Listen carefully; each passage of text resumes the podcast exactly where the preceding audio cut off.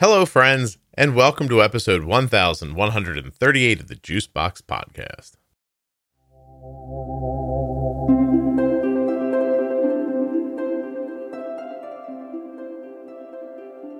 Kerrie is a nurse. She has Hashimoto's. Her son Liam is three and has type 1 diabetes, diagnosed at 14 months old. Kerrie's sister and aunt both have type 1 diabetes. Kerrie wanted to come on the podcast because she said that without the show, she wouldn't be able to do what she's doing for her son and that she wasn't getting answers from her doctors. We spend a lot of time talking about little kids in type 1, and I have some remembrances about raising Arden with type 1 diabetes. Nothing you hear on the Juicebox podcast should be considered advice, medical or otherwise. Always consult a physician before making any changes to your healthcare plan. When you place your first order for AG1 with my link, you'll get five free travel packs and a free year supply of vitamin D. Drinkag1.com slash juicebox. Don't forget to save 40% off of your entire order at cozyearth.com. All you have to do is use the offer code JUICEBOX at checkout. That's JUICEBOX at checkout to save 40% at cozyearth.com.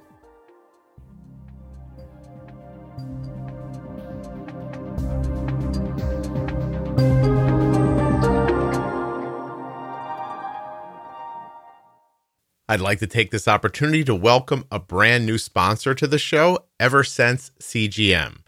I don't have an ad for you yet, but I want to welcome Eversense and let you know that there are links in the show notes right now if you're looking for them, but you'll be hearing more about that implantable CGM very soon here on the Juicebox podcast. Welcome Eversense. EversenseCGM.com slash juicebox. This show is sponsored today by the glucagon that my daughter carries, Gvoke HypoPen. Find out more at gvokeglucagon.com forward slash juicebox. My name is Kerrie, and I am a mom of a three year old type 1. Is that child your only child? I have a nine month old. Oh, congratulations. Thanks. That's very nice. A three and a nine. You're Yes. married for how long? Um, 11 years. Did you not know? Were you counting? it's so funny. My anniversary is next week, and I'm like, I don't even know how long I've been married for. Did you did Eh, you life happens. did you buy a gift or something? um, we're going to go on vacation, actually. Oh, that sounds like a gift. That's nice. Yeah. Yeah. Yeah. I um my anniversary was just 7 days ago. Oh, happy anniversary. Oh, you're very nice. Thank you. You're now the uh, first woman to wish me happy anniversary. Uh, so So uh, honored. because it was the day before, and uh, my daughter and myself and my wife we were standing in the kitchen like making plans about something, and I said I said about like well tomorrow. What if we uh would you like to go out like for lunch in the middle of the day? Do you have a little time? We could go out for our anniversary. And she go like my wife paused and Arden goes, She didn't know tomorrow was your anniversary. And I said I said, Yeah, I'm seeing that right now. Uh and, and she's like, Oh no, I can't, like I have a meeting and I'm like, Oh, okay, no problem. So we've been married a long time. So how long? Uh twenty seven years. Wow. Yeah. That's amazing. Is it? Don't know. Yeah, totally. You- With two kids, totally. I know, right? But anyway, the next day came and we did not go out to lunch. I gave my wife flowers, an arrangement I made myself, and uh, wow. she Impressive. thank you. She gave me nothing, and uh, that was Yeah, that's how it goes usually, right? that's my expectation, honestly. I don't even know what I would want to be perfectly honest. yeah. you know, like yeah, if that's something, true. like if something happened, what would I want it to be? Uh, I have no idea. It's it's a long time. Twenty seven years is insane. It's really insane. Yeah, yeah. So, But it's awesome. yeah. No, I'm very excited about it. I it I think she was too. I can't tell. Yeah, totally. did you meet like did you meet like in, in college or Kelly worked at a movie theater that that a number of my friends worked at. And she was college aged and I I had known her for years before just like as a like as a person who worked at this theater, but I didn't know her. Like know her. I was aware of her, I guess. yeah. And she went on an island vacation with friends and came back very tan with her hair braided. And I became very focused on trying to have sex with her. Oh my God, that's so funny. I think that- if, I'm, if I'm being honest. so um, I pursued. yeah, so I pursued her for a while, and uh, that is where I met her at. Actually, That's awesome. yeah. I think if she didn't get her hair braided, even I don't even know what would have happened. Yeah, it was Nate. Was it the braids? I mean, it could have ruined her life that braiding that hair. If she wouldn't have done that, she couldn't have. She could have stayed away from me and all these problems. You know what I mean? Oh my god, you're so funny. what? I guess if we look back at it, getting her hair braided was her was her major life mistake.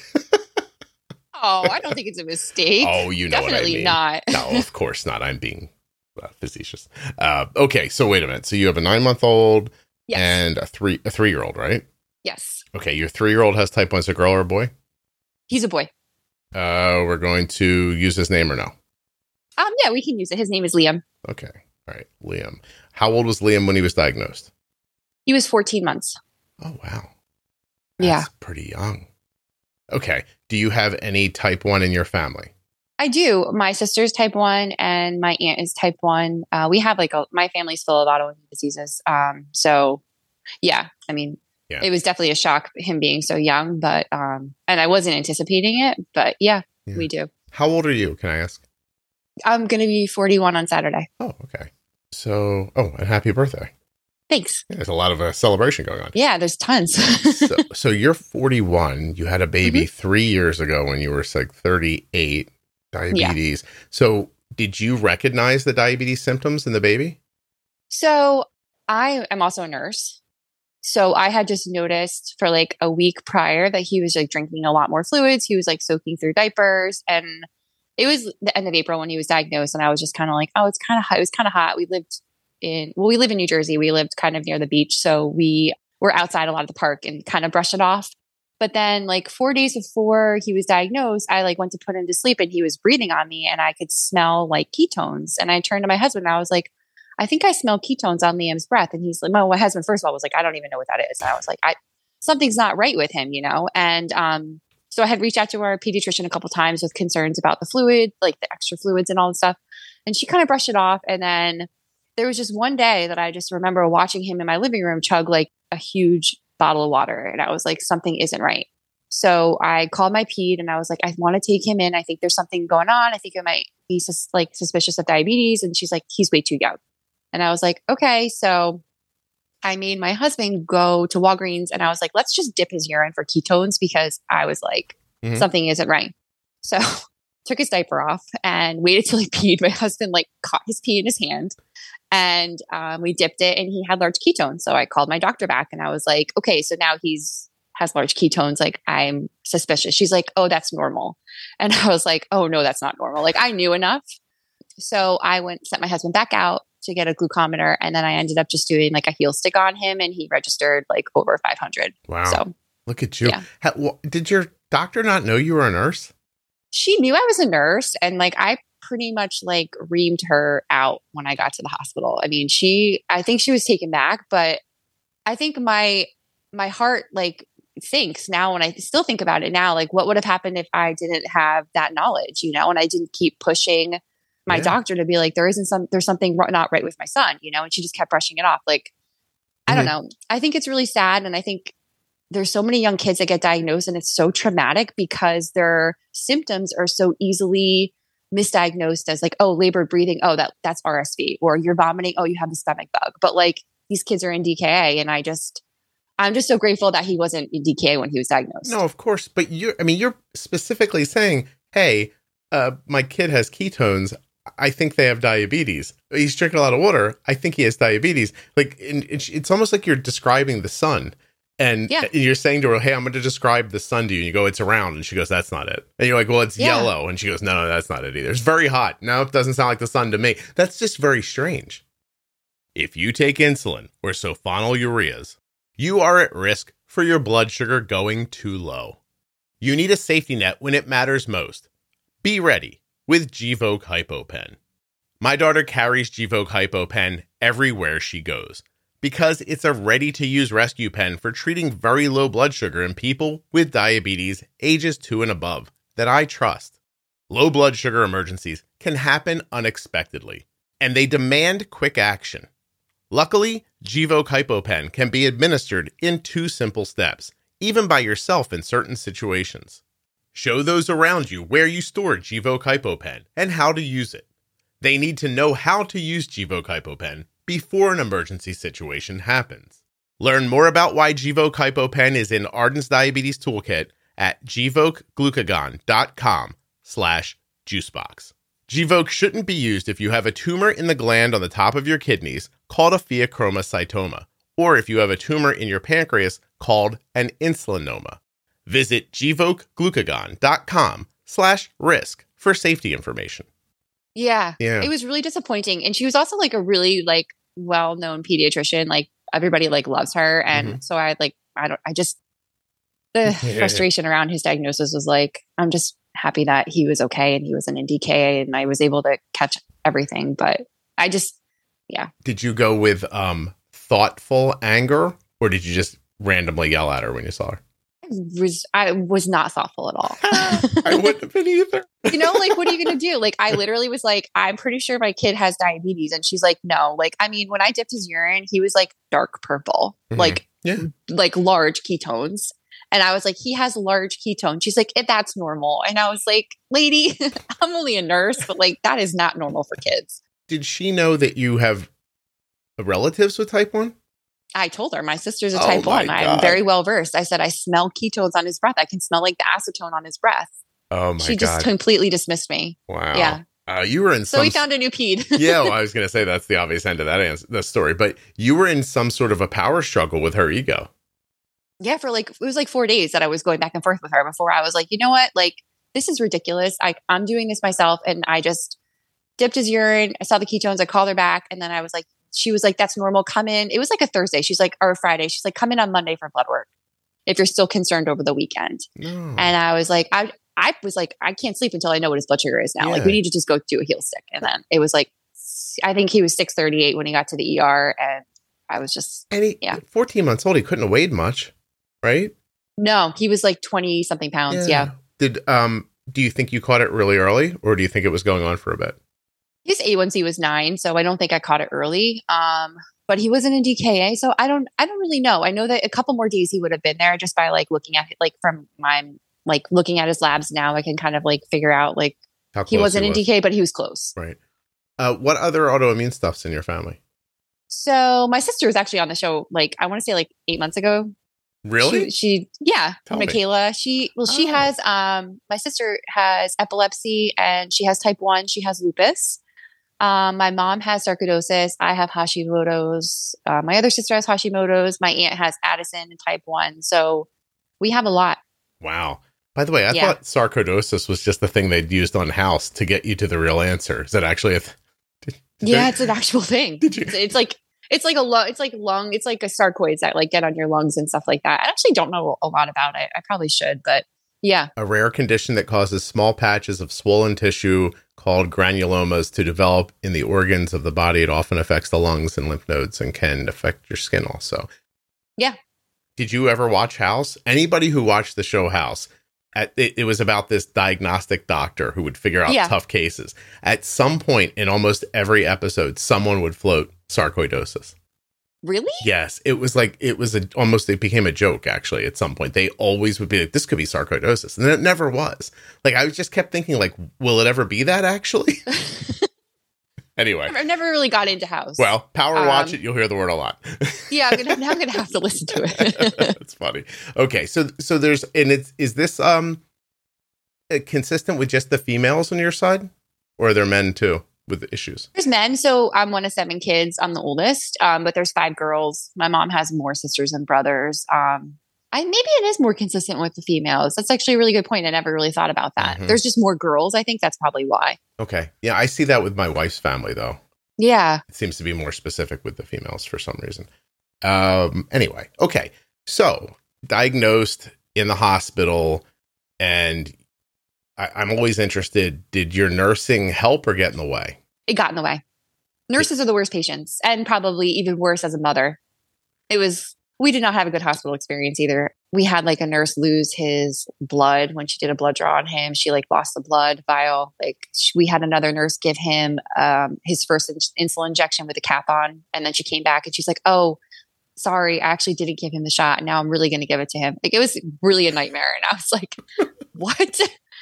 Wait, I don't understand. How could you? I I I don't even know. It was a it was it's a well-known hospital in New Jersey, very good pediatric ER. And she came in, she gave him his first shot of insulin and she walked away. And I looked at my husband and I was like, that is not what an insulin injection is supposed to look like. You could see like the whole cap that was indented on his leg. Mhm. And then she comes back in five minutes later and she's like, Oh, I'm really sorry. I accidentally gave it with the cap on. Now I'm really going to give it to him. I was like, Oh my God, just give it to me. I'll give it to him. I got to be honest. That one would have. I, that might have been enough for me right there, especially after the doctor experience. I don't know that I could have like. I might have been like, "We're leaving. Can we go somewhere Yeah, else?" That's I was ridiculous. really, I have to say, I was really traumatized by ever. I think every parent is when you have a Sure. child that's diagnosed and, you know, like the, you're, it's hard to process everything. But then, like, when like people are start screwing up with your kid, it's like next level, like, yeah. What's I- going on? Listen, see, you're being polite though, Kerrie. Like screw, screwing up is one thing. She took the needle with a cap on it and and somehow believed that she gave it an injection. Yeah. I mean, thank God she was honest and came back and actually gave it to him. Well, what's she gonna You do? know, yeah, you know, I- yeah. she should have yeah, come back in and good. said I like, was- "Hey, uh, I was just kidding. That's what it looks like when you don't give it. I'm just trying to teach you what's happening." Well, that's fascinating. bad. Yeah, yeah. Okay. Yeah. How long did it take them to get um his blood sugar down and and get you out of the hospital? So that's actually like what I never understood about his hospital stay is that like they never got his blood sugar down. Like he was like, well, also we were bolusing after he ate um, while we were in the hospital, but they just cleared. They were just concerned about his ketones being cleared, and then they were like ready to send us home. And I was like, I'm not ready to go home because his blood sugar is still like 400. Like this is kind of ridiculous. But they like thought that was fine and sent us home. And so we were in the hospital for like two nights, three days. Was this during COVID? Yeah, it was during not like the first COVID wave, but like COVID was going on. It wasn't like bad. I mean, we were wearing, we were obviously wearing masks in the hospital. We were in like single room, but like it was, I was kind of disappointed. I actually went to the doctor and I was like, I'm not comfortable bringing my son home yet because his blood sugar is, is still 400. Like we haven't gotten a grip on it yet, you know? But they were like, you'll, you know, it's just going to be like trial and error. And I was like, okay, that's whatever. I was just so they wondering. sent if, us home. yeah, I was just wondering if they were trying to move people out quickly because of COVID, but it also doesn't sound like that. Um, No, Maybe just Yeah. because he was never in DKA. they weren't as concerned. They just wanted Yeah. to make sure his ketones were cleared, which they were by like the next morning after a couple, like after he was hydrated and he had a couple boluses in him, his ketones were cleared. And then they were like, okay, like we're going to do a day training and you guys are going to go home in the morning. My husband and I were like, what? You might have got the medical professional bum rush. The she knows. I think it was. Yeah, yeah, yeah. That that happens a Yeah. lot actually. It's a shame because I was like so overwhelmed because they don't, anybody that is like a nurse, like they don't teach you any of this stuff in nursing school. Like Sure. I knew like nothing. I learned nothing about diabetes in nursing school. So yeah. Interesting. Okay. So he leaves on injections. Do you have uh, anything different than what you left with now? What do you do now? So my son, my son is still MDI. We are pursuing. We're in the process of pursuing a pump now. Up until now, he was still like pulling off his Dexcom and stuff sometimes, Mhm. and it just wasn't the right timing for me to throw another device on him and deal with him pulling off two things. Yeah. So yeah, so we're in the process of getting a pump now. So we uh, are just trying to figure out which pump is getting more appropriate for him. Okay. But you've been doing MDI for years. Yeah. Yeah. Um, How long have you had a Dexcom for? Um, I demanded Dexcom in the hospital. Okay. we got one the next day. How did you know about that? My sister. Right. Okay. she was like, "Don't leave the hospital until you have a Dexcom," and I was like, "You got it." And I was like, "I need a Dexcom, or I'm not leaving." And they're like, "Here, get out." Did it scare you about having another baby? I, very much so. Okay. But you did it. So Yeah. What What was the What was the conversation like between you and your husband? I just I didn't want my son. I didn't want Liam growing up without having a sibling, and I didn't want the fear of another child with diabetes to get in the way of having a family. You know, um, I guess we just both kind of looked at it like, well, if we're going to have another diabetic baby, it's we're going to be the best parents for him or her or whatever. Mm-hmm. So, yeah, I Okay. mean, I, I worry about my second getting diabetes all the time, but I mean, I can't change it. Yeah. So. Are Yeah. you Are you having that unreasonable thought that it's just five months away from happening? Yeah, you know, it's funny. I smell his breath like all the time because I get so worried, you know, or I'm like, oh my God, he soaked through two diapers last night. Or like he, you know, yeah, his diaper was so full this morning. I, that's, those are always my first thoughts. Or, oh, he really likes water. You know, like all of those things always go into my mind. But yeah, I don't want, I don't want the fear of diabetes to get in the way of me having a family. Good for So you. That's excellent. Um, Yeah, okay, thanks. so you came home with a CGM. and I, I mean, was he he was still around twenty pounds? He didn't lose a lot of weight off of the off of his weight during the. He lost a pound. okay, That was the only. Yeah. So Right. nothing really. and so I'm just really interested in hearing about what your experience was like absorbing diabetes and and figuring it out with such a small person. Yeah, it was hard. I was also breastfeeding, and I ref- ever all my the endo that we were seeing in the hospital was like, you need to stop breastfeeding, like very much like you need to stop. And I was like, if I will not take away the one thing right now that is going to keep him like content and happy, and I, I'm not. I just refuse to stop breastfeeding. So that was very difficult to manage the breastfeeding with the bolusing with the overnight. It was just, it was really hard. That was the hardest time in my life is when he was diagnosed, and I just um, had a really hard time. We had a hard time with the Dexcom changes, and he was getting reactions to the Dexcoms. And yeah, it was. It's really hard when they're that little. Yeah, no kidding. really hard. No, it's it's You know. it's so You much know. about the dosing the insulin is is incredibly difficult. Yeah. um, just really it, it, it it's hard to put into words when when a half a unit is like a massive amount of insulin Um, Totally. you know and you're and you can't even reason with them 14 months old like what do you do you look at him and go liam listen i need you to eat this man or there's going to be problems it- it- Yeah. like you can't have those and breastfeeding you don't even know what's what they're taking in really yeah. Yeah. Breastfeeding was really difficult. Yeah. So it was. It was hard. I think I went through like my own like emotional like space in my life where I just was like, I don't want to say angry, but I was kind of angry. Like, why does this happen to my kid? And why am I, you know, like having to go through this? And my son is having to go through this so young. And I, it was hard. yeah no i imagine Really did, hard. did you, Yeah. did you go to a therapist by any chance I did see a therapist right after he was diagnosed um, for a while, but then it just kind of became like, I don't want to say like my life, but I just have on better terms with it now. You know, I think my biggest thing for me was like I always hated when people would be like, "Well, things can be so much worse. He could have cancer," and I'm like, "You're like totally dismissing what I go through on a daily basis." Yeah. You know? I, I don't understand the idea of like comparison. Um, Yeah. It's actually interesting. I just put it on my list to talk to Erica about because I'm trying to figure out what the the human need is to compare everything. Yeah. Yeah, What yeah. is that? I don't get it. I don't know. Well, you know, he does have diabetes and like he does get shots, but like think of it like he could be getting chemo right now. And I was like, what you're doing right now is like totally dismissing what my like what my son goes through and what we go through on a daily basis in my house. So like just stop. You know, I just that's one of my biggest pet peeves is people comparing like it could be worse. And I'm like, but it could be better. so yeah. What if it didn't exist? Wouldn't that be nice? yeah, like what if there was a cure? It would be a lot better. So yeah. I'm always confused by I mean, I guess to me, the worst thing that's ever happened to you is the worst thing that's ever happened to you. So if the you know, a person over here has cancer and your kid has type 1 diabetes and uh, you know, another person lives in a house and another person is homeless and they they all have bad things happening to them. Like Yeah. they're you know, the guy in the house isn't maybe as bad off as the homeless person. It doesn't make the guy in the house's situation different to him. And Right. yeah, and that's that that's the thing. I hate the um I hate the you're a good parent for this. That- Yeah. That one I'm not I'm not a fan of that at all. It could be worse is terrible. But those that one that was said to me that God gave Arden diabetes because he knew I could handle it. I- yeah, I've I- heard that one too. I did not find that comforting in case anyone's wondering. Yeah. Yeah, yeah. Like what? Like I- mm, yeah. Thanks. Yeah. I actually I responded. I said, so if I was a big screw up, then Arden wouldn't have diabetes. This is What did my- they say? no. Well, we started making sense, and the, the conversation went away pretty quickly. But uh, Yeah. but yeah, but I mean, also in fairness, I know what they meant, and it was it was meant to be comforting. And Yeah. I even if I I can understand the context that they meant it in, like you can handle this, but just say I, Scott, I've known you for a while, and I think you can handle this, and and you'll be Yeah. okay.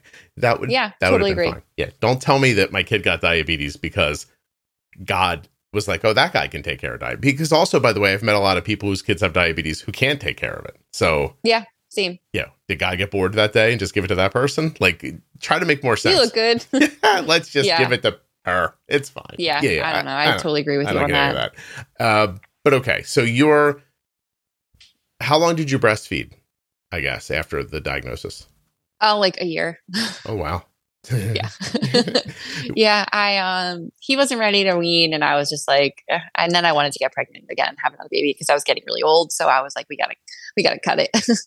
um, but yeah, I think it was, I think I probably did it longer for him because I just, I felt like I just didn't want to take anything away from him, mm-hmm. you know? So were, were you, uh, were you, I was going to say at least, but were you pumping and then, and then putting in a bottle so you could see how much it was, or were you actually breastfeeding? Uh, both. In the beginning, I was trying to pump to see how much, but it became really difficult in the overnights because I just never knew how much he was taking in. And then I tried to get my breast milk analyzed. Someone mentioned like trying to get your breast milk analyzed, and it was like all carbs. And I was like, okay, but I mean, breast milk is mostly carbs anyway. Um, yeah. Depends on the time of day, but yeah. And then it just we ended up just bringing up our basal dose much higher to kind of cover the overnight feeds, and it just got messy. And then it was it was time. It's a balancing act. I mean, it will. It is. Uh, it, it will get as he puts on body weight. I'm sure you're seeing this, right? It's getting easier. We our growth spurts in my house are like brutal. Okay. With him, they're so hard. This is that's been the hardest part for us this past like six months is like dealing with growth with him and being MDI. Is, I was going to say, is this part of the reason you're thinking about a pump now? Yeah, our overnights are really rough with just like growth hormones and stuff, and I think it's time that we just get on a pump just so our nights are better. Do you think you'll try an algorithm or do you think you'll just go for like a manual pump? I'm pretty sure I'm really leaning towards a T Slim. My sister has a T Slim. I'm very familiar with it. Um, it's just really, it's really comes down to is he going to keep it on? Um, but he's going to school in September. He's starting pre K. So, mm. like, I'm hoping that we can fit it in over winter break, like do like the whole pump and get used to it before he goes back to school. So, that's my hope. You think he'll be okay with the tethered part? Uh, we talked to him a lot about it. We're going to try and get, like do like a trial where we keep like the tethered part on him and see how he does. The problem is that he's a really smart kid, and like I just worry about him. Like play, I know there's like tons of safety features to the pumps, but I just worry about him like doing something, and I don't know. I I don't know. This is a difficult decision, honestly. Yeah, huge for us. Yeah, yeah, yeah. yeah no, so would, yeah. Well, you said that you're talking to him about it a lot. What yeah. do you what do you think his like grasp of his diabetes is? It's interesting. So I was at the park with him the other day and he had, well, we use iPort. So mm-hmm. he has an iPort on one arm right now and he has his Dexcom on the other. And this little girl, I could, I sometimes I'm a helicopter mom with him because I don't want kids to, you know, make him feel different about his devices or anything. And I was at the park and I was holding my other son and I was watch this little girl staring at his Dexcom. And I was like, this girl's going to come up and say something to him. And I was like, I have to just watch, you know, before I like hop into mm-hmm. this. And she like walks up to, to Liam and she's like, What's on your arm? And he goes, Oh, that's my Dexcom. It checks my blood sugar. And she's like, Oh, okay. Do you like McDonald's? And he's like, Yeah. She's like, Me too. And then they just walked away. And it was like, I could just breathe for a minute because I was like, Oh, you. Because, you know, like, yeah, he understands, but it was just that. And that was it. Plus, you're at the Jersey Shore. You didn't know what kind of attitude she was going to have. Exactly. Yeah, yeah. she could have been. You don't know. You never know what you're going to get there. yeah. What are you? What are you wearing on your arm there? yeah. Exactly. Um, but it was it was fine. So I think he I think he gets it. He's like he knows blood sugar and like all that. He's a smart kid. Okay. So yeah. So he knows I eat, I need insulin. This is why. Yep. I actually had a conversation with Arden the other day about her thyroid medication, and I was like, "Oh, I don't think she completely understands what this is." Oh, really? I made a little note for myself, like, let's have a 15 minute conversation about thyroid review. Because um, she she um i mean she's 19 right? So she yeah. she was out with her friends like all night the other night. She's home from school on a break. And she literally came home in the morning. And i just said to her hey before you go to sleep take your your um your Tirosint and your t3 and she goes oh i take Tirosint. You never hear about anybody taking Tirosint. Mm-hmm. it's cleaner that's why it's we so much it. cleaner. Yeah, yeah, yeah. So, um, sorry. no, going. no, don't be, don't worry. So she takes Tirosint. She takes cytomel.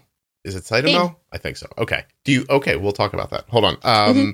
so she, I, I said, take that before you go to sleep, and she goes, um, I'm going to take it when I wake up, and I was like, no, and she goes, yeah, it's for energy, and I went, oh God, what did you just say?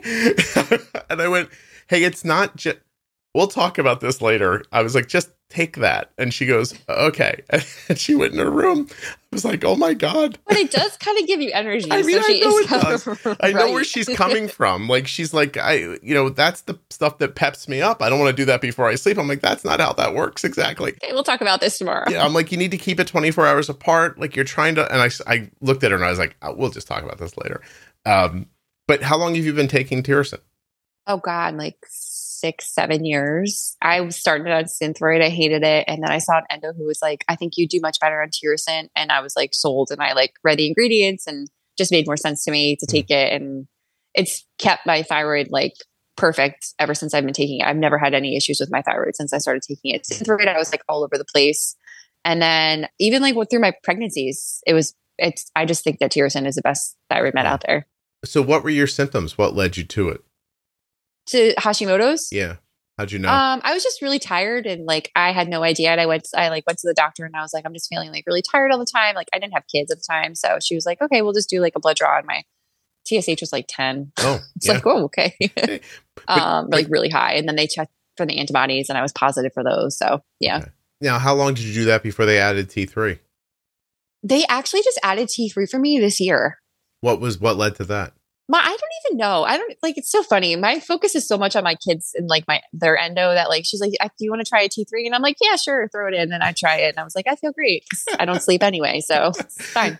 Should we put carrots in this too? I don't see why not. Just do it. Awesome. Uh, yeah, yeah. Well, so for Arden, her T, uh, the Tirosint is the T4 replacement, right? And Right. her numbers can be terrific, but she's still tired.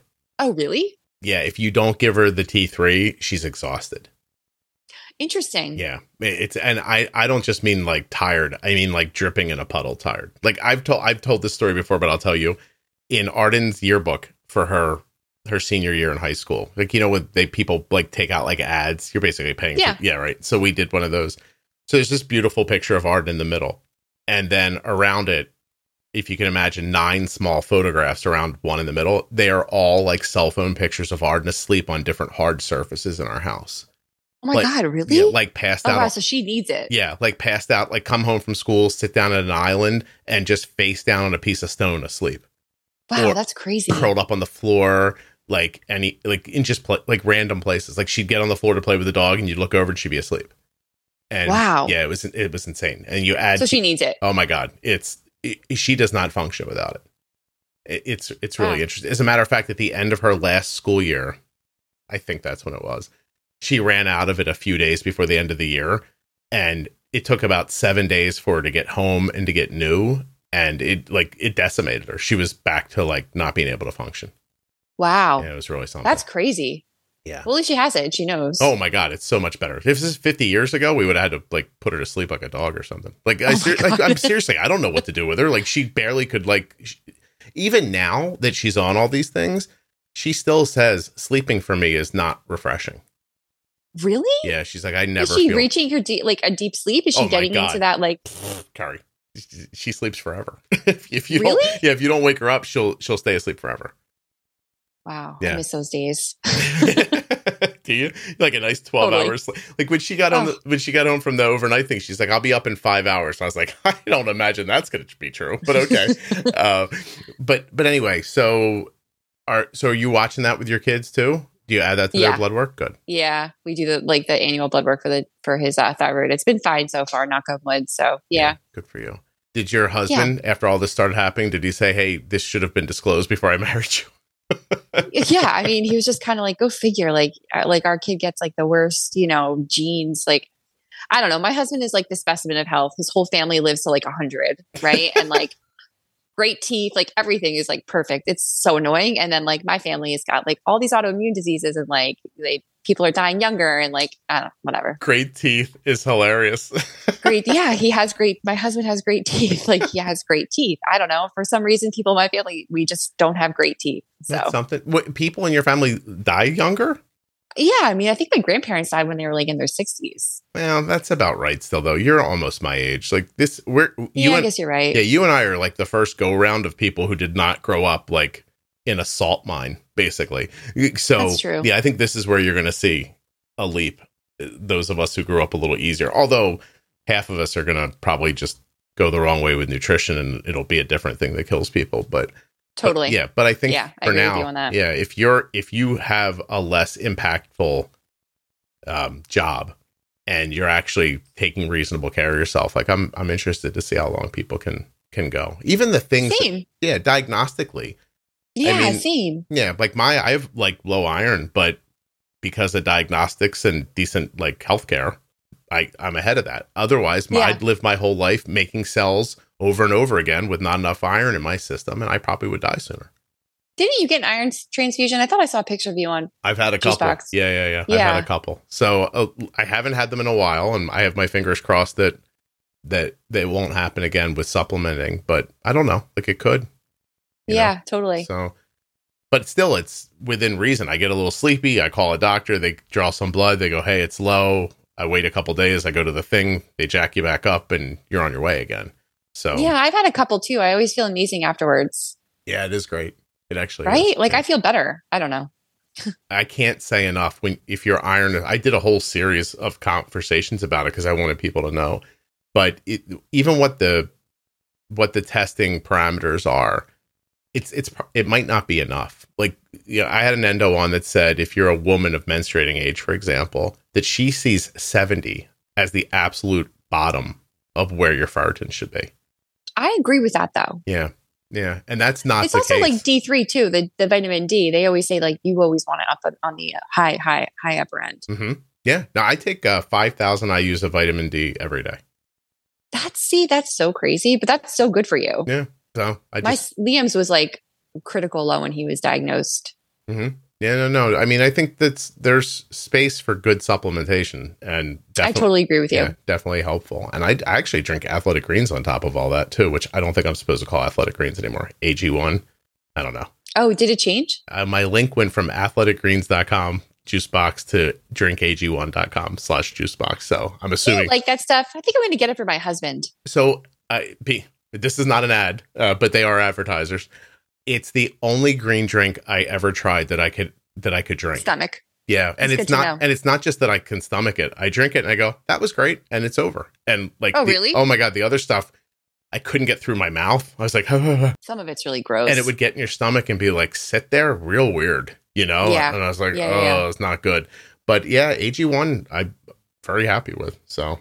It's a matter of fact, I got to keep selling it because I get it for free as long as you guys keep buying it. Oh, that's good to know. Right, maybe I'll buy some for my husband. no, no. If that stops, then I'm then I'm on the hook because I think I got to keep drinking. I need you guys to pay. Uh, anyway, uh, it's worth it. I I do think it's worth a try. yeah, Yeah. looks good. No, let me just say drinkag1.com forward slash juicebox. You get a free year supply of vitamin D and five free travel packs, Kerrie. if you if you use my link. Sorry, I feel like an idiot. Uh, anyway, uh, Mm-hmm. algorithm. You think yes? You'd like to go Yes. T Slim Control IQ? Yes. Yeah, yeah. Okay. How much insulin does he getting in a day? Oh, he, I mean, he needs what he needs. So he gets like eight of ba- eight. His basals right now is eight. He's about 50 50, to be honest with you. hmm Yeah, he gets usually like, usually about eight of, eight of Humalog and about, and oh, it's, he's, he's on eight of Tresiba right now. Okay. Yeah, that's how much Yeah. does he weigh now at three? He's, um, well, he's three and a half, but he's 40 pounds. He's like 95th percentile for weight, 95th for height. He's a solid kid. Is your husband big? No. And you know, it's so funny. I went to the pediatrician the other day and he's like, you know, he's like 90th for weight and 95th for height. He's like, at least he's proportioned. And I was like, you're right. He, at least he is. he's like, at least he's not overweight. And I was like, dude, he's three. Okay. Don't even go there with the weight with me. I heard you apologizing for him and you went, hey, listen, he is three and a half. So Yeah. He's three and a half. Like he's, he'll be four this winter. yeah. He's just, he's a solid kid. your husband's not a big, tall guy. Are you tall? I'm like five, six. My husband's six foot. We're not like crazy. Yeah. So I don't know. Yeah. Interesting. It doesn't always work out. I mean, for instance, my children are attractive and athletic. So I don't know where the hell that came from either. I used to tell people all the time that my uh my mailman must be a very good looking athletic guy. Oh, you're so funny. Yeah, is what my assumption because I mean, there have been times I've watched my kids do thing at things athletically, and I'm just like, I'm probably not their father. it's like I don't know how this could be. Uh, but anyway, um, as actually as Cole gets older, he's starting to look more like me. Oh, really? Yeah, which is interesting. He's in. He's wait. I can't remember. I've listened to one episode recently. Is he's in college or high school? I can't remember. No, he graduated from college. He's got his first. Oh, he's in done with college. Yeah, he's at his first job now.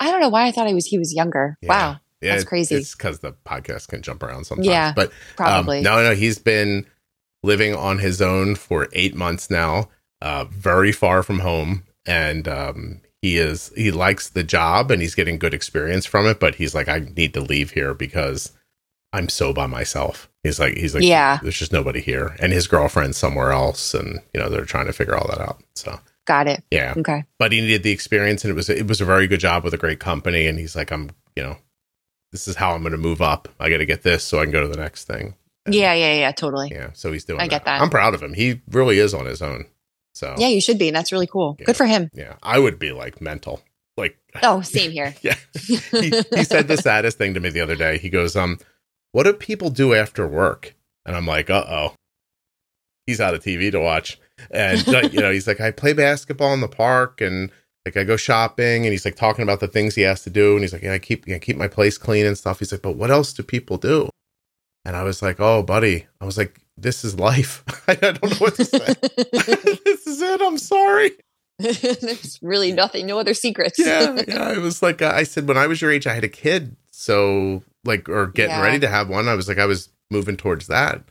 I'm like, I don't know, man. I'm like, you got to find a hobby or you know something. You, he's like, I might start going to a boxing gym to work out. I was like, that's a great idea. Like, try that. But it's, Yeah. it's just a very strange moment where at 23 he was like, oh, this this isn't all like just Ferris wheels and this this thing. so, what, what else do I do? Yeah. that's funny. what else is there? And I was like, uh oh, Nothing. yeah, no, there's nothing else. Welcome to adulthood. There's nothing else. There's no secrets.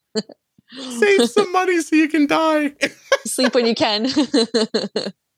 So funny. Oh my gosh. Um, can you explain how blood sugars reacted? So you're you're in a unique situation. You're watching an infant who's bre- breastfeeding and and you know going going onto solid foods on a CGM. Like what kind of shifts did you see in blood sugars?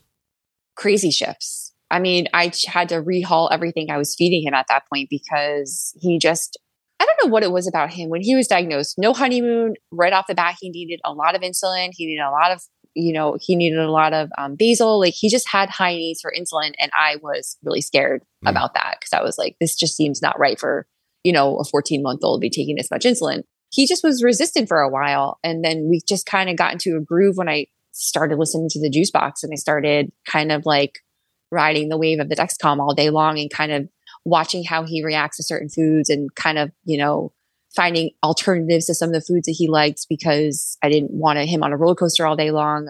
Yeah, so that was that took a that took a really long time for me to figure all that out. Like a really long time. Um, actually, I think you actually talked to my husband right after Liam was diagnosed. I posted on the juice box, like, I'm losing my mind. I am not sleeping. I don't know why my son is running so high. And I was like pleading for someone to help me. And you responded, like, let's talk. And so I had you like talk to my husband, and you right off the bat were like, he needs more basal. And you were right, because we ended up like going up a lot in his basal shortly after that. So did, yeah, did, did he and I talk by phone?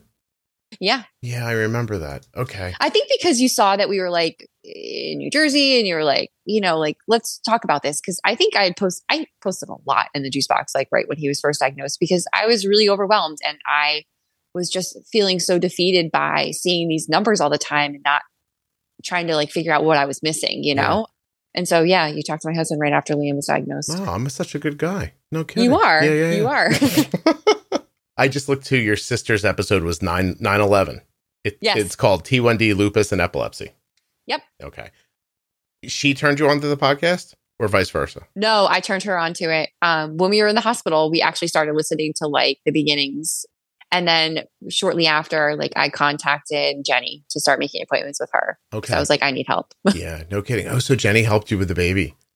oh, Jenny, I've been working with Jenny since he was diagnosed. So we're still, Oh. we're still working with her. Oh, that's lovely. Good. Good. I'm Yeah. glad. But still, you're still like on the group going, I don't know what's wrong.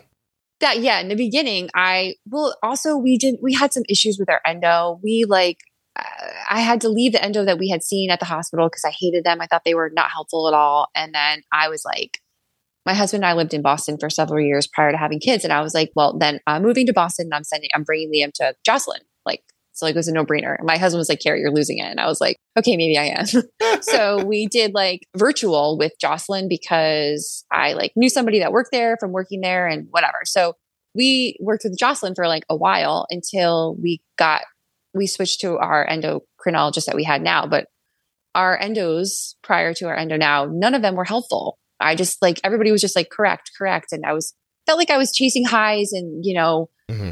treating lows. I just never got into a groove with him for a really long time. Yeah. So they set his his settings up.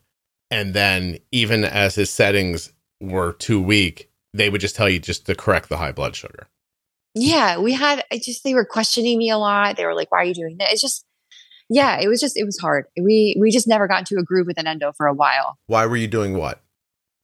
Like, you know, like your carb count was wrong. Like I had to do the logs afterwards and you know, it was just hard. Like I don't know how many carbs are in my breast milk. I was estimating and they would get on my case that I was estimating wrong or I wasn't bolusing enough and I, I, it was kind of it was kind of a nightmare. And then I was like, I can't do this anymore. It's affecting my mental health. I need a new endo that's not going to question me. It's going to support me. Yeah. And then we went to CHOP and it's been like an amazing experience. So yeah. Uh, by the way, if anyone needs an indication of how upset you were, you were like, "We'll relocate to where there's a better hospital."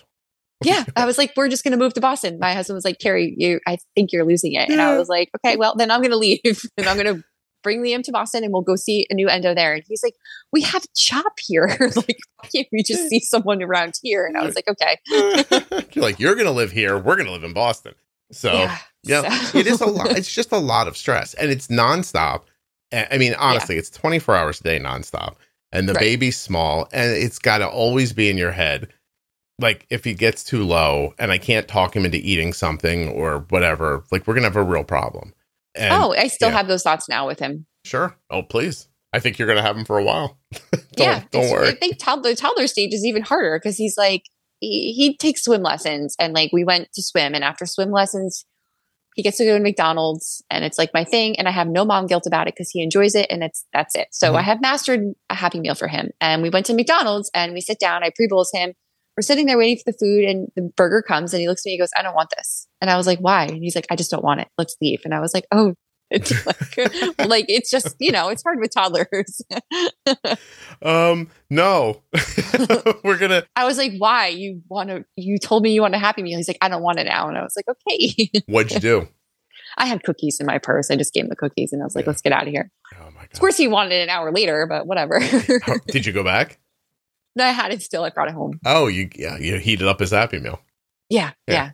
yeah. Can we call this episode Reheated Happy Meal? Maybe. Perfect. Love it.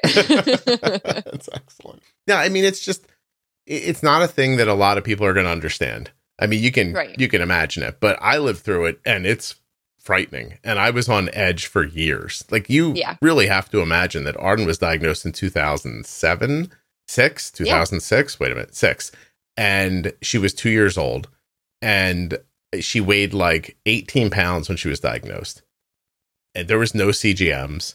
They gave right. you like syringes and Novolog and uh, and and uh, a basal insulin that was so ineffectual nobody uses it anymore, basically.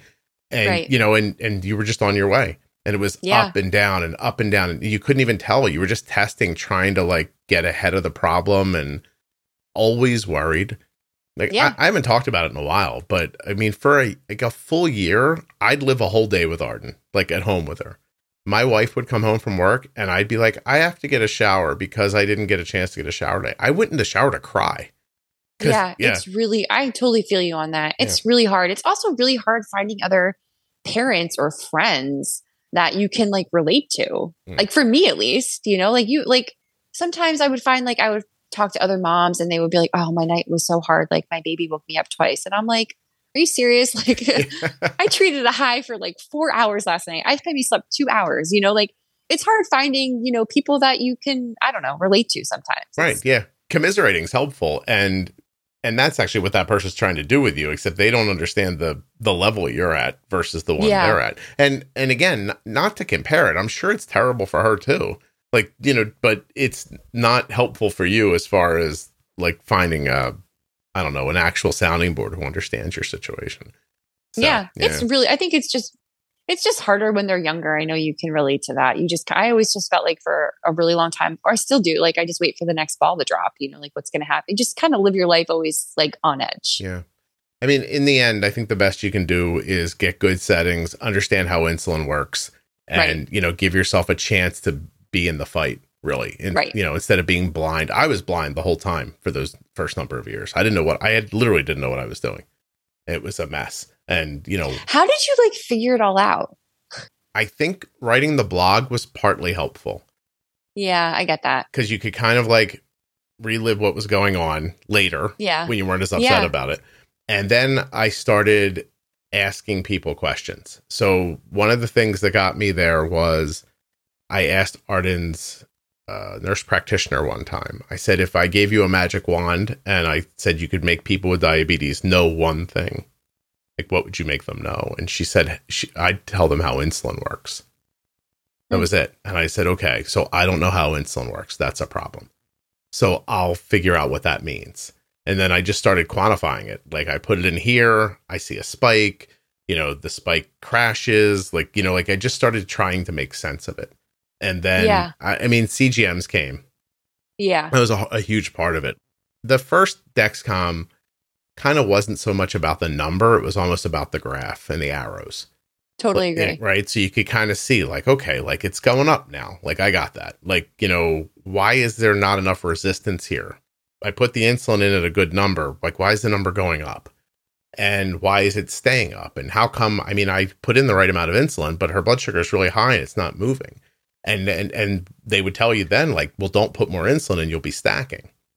But after you watch it happen a number of times, you think, well, that's that wouldn't be stacking because her blood sugar is never going to come back down again. And then you kind of reverse engineer it. You go, well, if I would have put more insulin up front, would it even gone up? And right. Th- and then like that started making sense. Then I started making leaps. The next leap I made was I was afraid of insulin. Yeah. I know I was afraid of it. And so one year I used to write for Omnipod's blog, which I don't know that it exists now or not. Um, but I would write six pieces for them a year. They came to me at the end of the year and they're like, what do you want to write about next year? And I said, I'm going to write about not being afraid of insulin. It's going to be a six part series about not being afraid of insulin. And they were like, okay. And I told them why. And, and that was it. Like, I just, I talked myself into not being afraid of insulin. Like, it's not like I knew something. I wrote about it in a way that talked myself out of it. Yeah. That was it, really. So I did misspeak earlier. The the magic wand story, she said I would tell people not to be afraid of insulin, so they knew how it worked. There was a little more to it than that. Got uh, it. Yeah, so makes I, sense. Yeah, yeah. So I just was like, okay, well, I am afraid of it. There's nothing that's going to make me not afraid of it, except maybe understanding how it works. So I'll start paying attention to how it works, and then then that leap of trusting that I knew what was going to happen was going to happen. Interesting. That was a big deal for me. Yeah, I'm sure. How many times can you not pre bolus a meal, watch it go to 300, have to put in two more units to bring it back down before you say to yourself, let me see what happens when I pre bolus. Yeah. And then you pre bolus and it goes to 200, but it doesn't come back down. How many times do you have to do that before you think, okay, well, I pre bolus, that helped. But obviously, there's not enough insulin here. So I don't care what the carb count says. This meal needed two more units of insulin. Yeah. So I'm going to use it. Like, why would I just do it again tomorrow when I know it's going to happen again? So then I was like, all right, uh, you know, the carb count says three, but I'm going to use five. And then it worked. And I was like, all right, well, I'm going to trust that that's going to work. And it's almost the same kind of leap you have to make the first time you realize that, you know, if you had three blood sugar meters and you took the same blood drop on all three, you'd get three different numbers. Yeah. And then you have to say to yourself, I have to just go with what I have. And and I think those little leaps got me there. And then I started seeing it. Like then it slowed down. Like it's such an old reference now. I don't even know if it works for people, but diabetes, like it started feeling like the Matrix. And I felt like I was standing in the middle of the bullets and they weren't moving very fast. I was like, oh, I see it all happening now. And once I saw that's it, that's really cool. Yeah, that's how it felt. It felt like before everything was happening way too fast and I couldn't make sense of it and I had found a way to slow everything down so I could kind of almost look up and like reach and grab a bullet and go, I'm just going to move this one over here so it doesn't hit me. Yeah. And then I don't know, from there, I wrote about it more and, you know, kind of clarified my thoughts and then kept experimenting and then kept getting good feedback. It was working. And then one day I just told my wife, I was like, I have a system. It works. Like I don't I don't have a name for it. I don't quantify it. Like I'm not going to write a book about it, but I know if I do these things it'll work. And then I made a podcast about it. So, So cool. pretty much it. Yeah. Really cool. I had a lot of free time. I was a stay-at-home parent. Yeah. So, you know, So cool. just do the laundry, mop the floor, go grocery shopping. Just. That's pretty much it. You know, just do it again the next day. Yeah. and I hon- honestly, I just I'm I'm a really emotional person, and like her health being poor was like killing me. Same. Yeah. So I couldn't let her be like that, and I couldn't. Yeah. I couldn't be the one who did it. You know, like so that was I was fighting against all of that. Yeah. Yeah. Totally. Yeah. It's, I feel that so much. And it just feels easy now because now I'm like the guy who gets on the phone. I'm like, turn your basal up. You're like, he knows everything. I'm like, not really, but I have like, I have enough knowledge that um, I can look at it and with reasonable certainty know that this is what I'm seeing. Yeah. You know. So, and then the doctors, they don't. I don't know if they don't have it. I I tend to think of doctors' biggest issue is really the same issue that all businesses have, which is that people come and go. Right? Like, so, Yeah. you know what I mean? Like, you bring somebody in, about the time they know what they're doing, they go somewhere else because they can sell themselves for more because now they have more responsibility. The next person that comes in doesn't know crap because they're just starting. And, you know, so everybody's always either dealing with somebody who really knows what they're doing or has no idea what they're doing. And it just, you can't build consistency. It's, it's, it's how free agency killed football. Yeah. You know, Totally. not that players shouldn't be free to move around. I, I support that. But you it's hard to build a core and keep it together now because people Yeah. people jump around. And I think that happens in business and I think that doctors' offices are businesses. And yeah, they are. yeah. Totally. So, you know, when you get the girl with the needle cap, it was probably like she's probably in her first six months of this. Totally. Yeah. Yes. So and and those people are always cycling in and out. I think that's Yeah. the bigger problem. Actually, every problem we have in the world is a failing of people on some level. Like it's just yeah, you're right. Yeah. it's your job. It's not your life. And so if I have a bad day or I don't get a lot of sleep last night or God knows, like the I don't know, maybe the receptionist has got, got a little coke problem. Like who knows? Like you know what I mean? Yeah. Like like everybody's Yeah. got their own lives and they go to this thing during the day and they put as much effort into it as they think they need to to keep their job.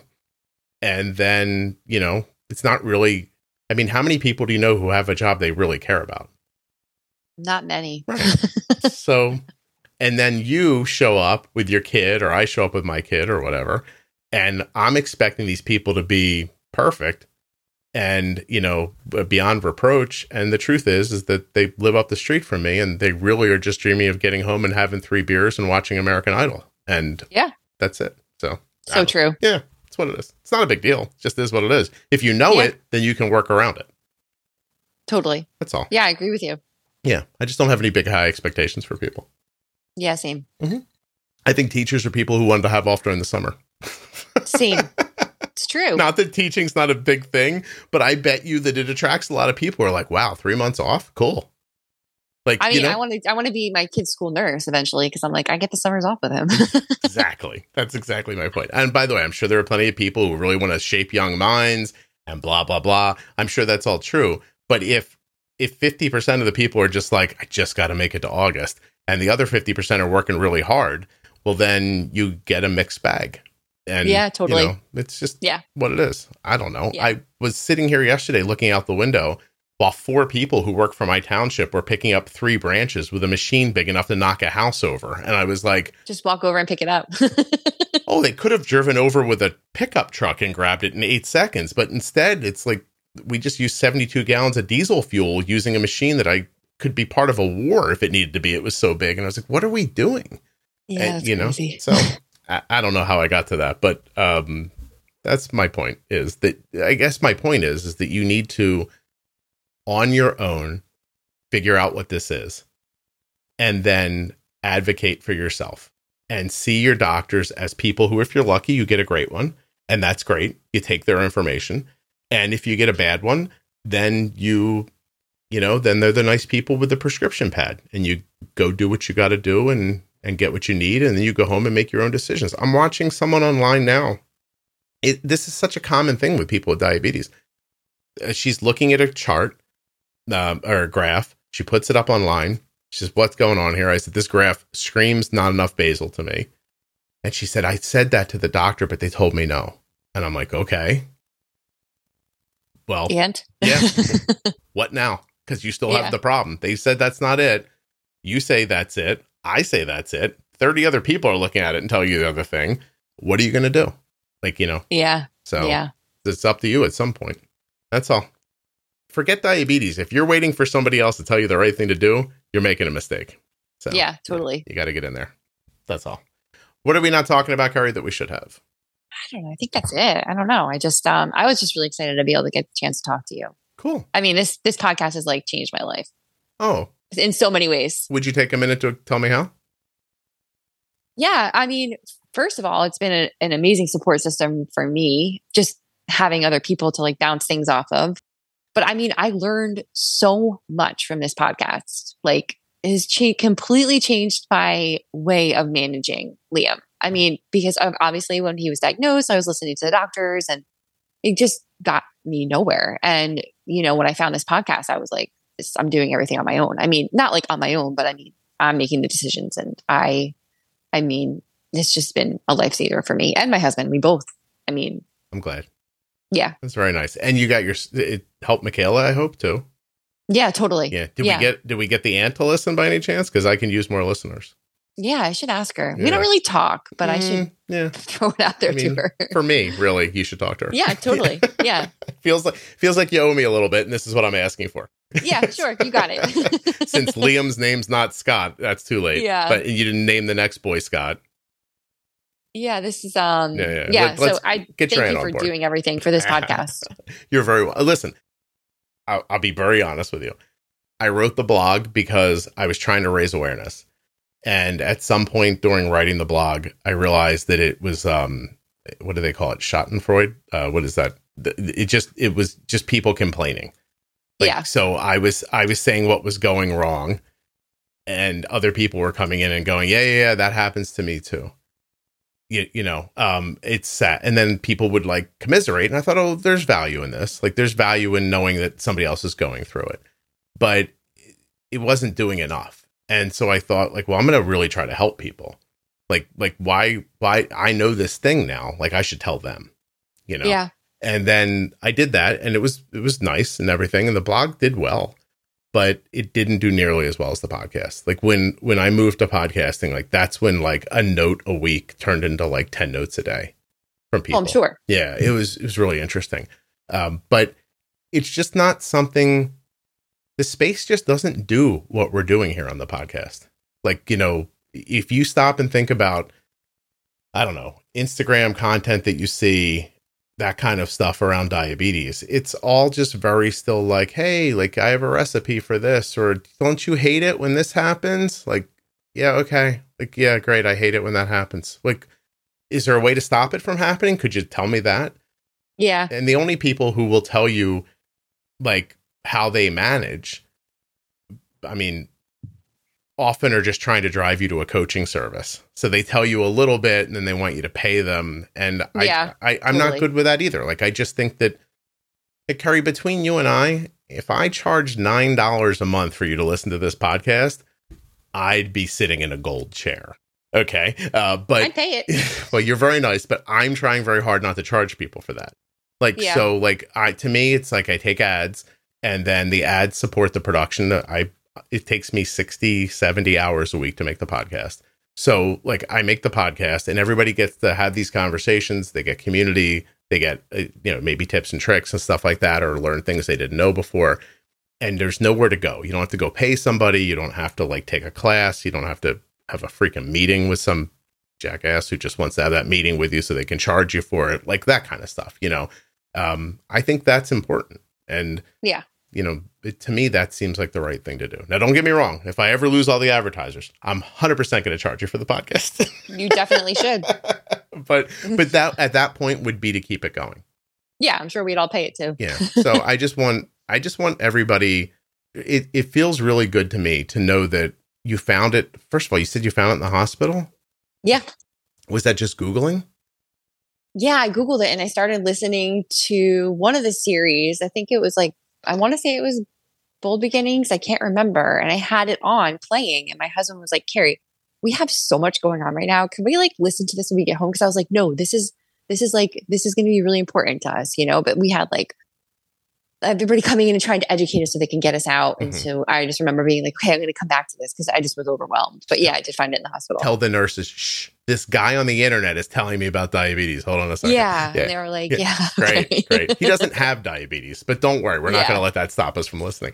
But, but anyway, like you found it that early. So in my mind, you avoided some of the heartache that I had. Yeah, totally. I'm sure I did. That makes me feel good. Like there's Thanks. things that didn't happen to you that trust me, you would not have found pleasant.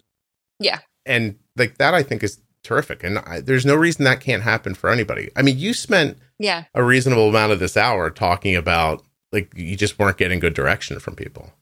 Yeah. You know, so I don't think that's not the norm. I think that's what happens more often than not. I totally agree with you. Yeah. So I don't want that. I don't want that to be. Yeah, I don't. I don't want you. To, I don't want that to happen to you, and I don't want you to pay for it. Um, Thanks. Yeah, that's pretty much what I'm what I'm trying to do here. So anyway, uh, cool. Thank you very much. I appreciate you coming on. Thanks so much for having me. I was so excited for this. Oh, good. Good. I'm it was great you, to talk to you. Oh, thank you. You were terrific. I appreciate it. Thanks. Yep. Hold on one second.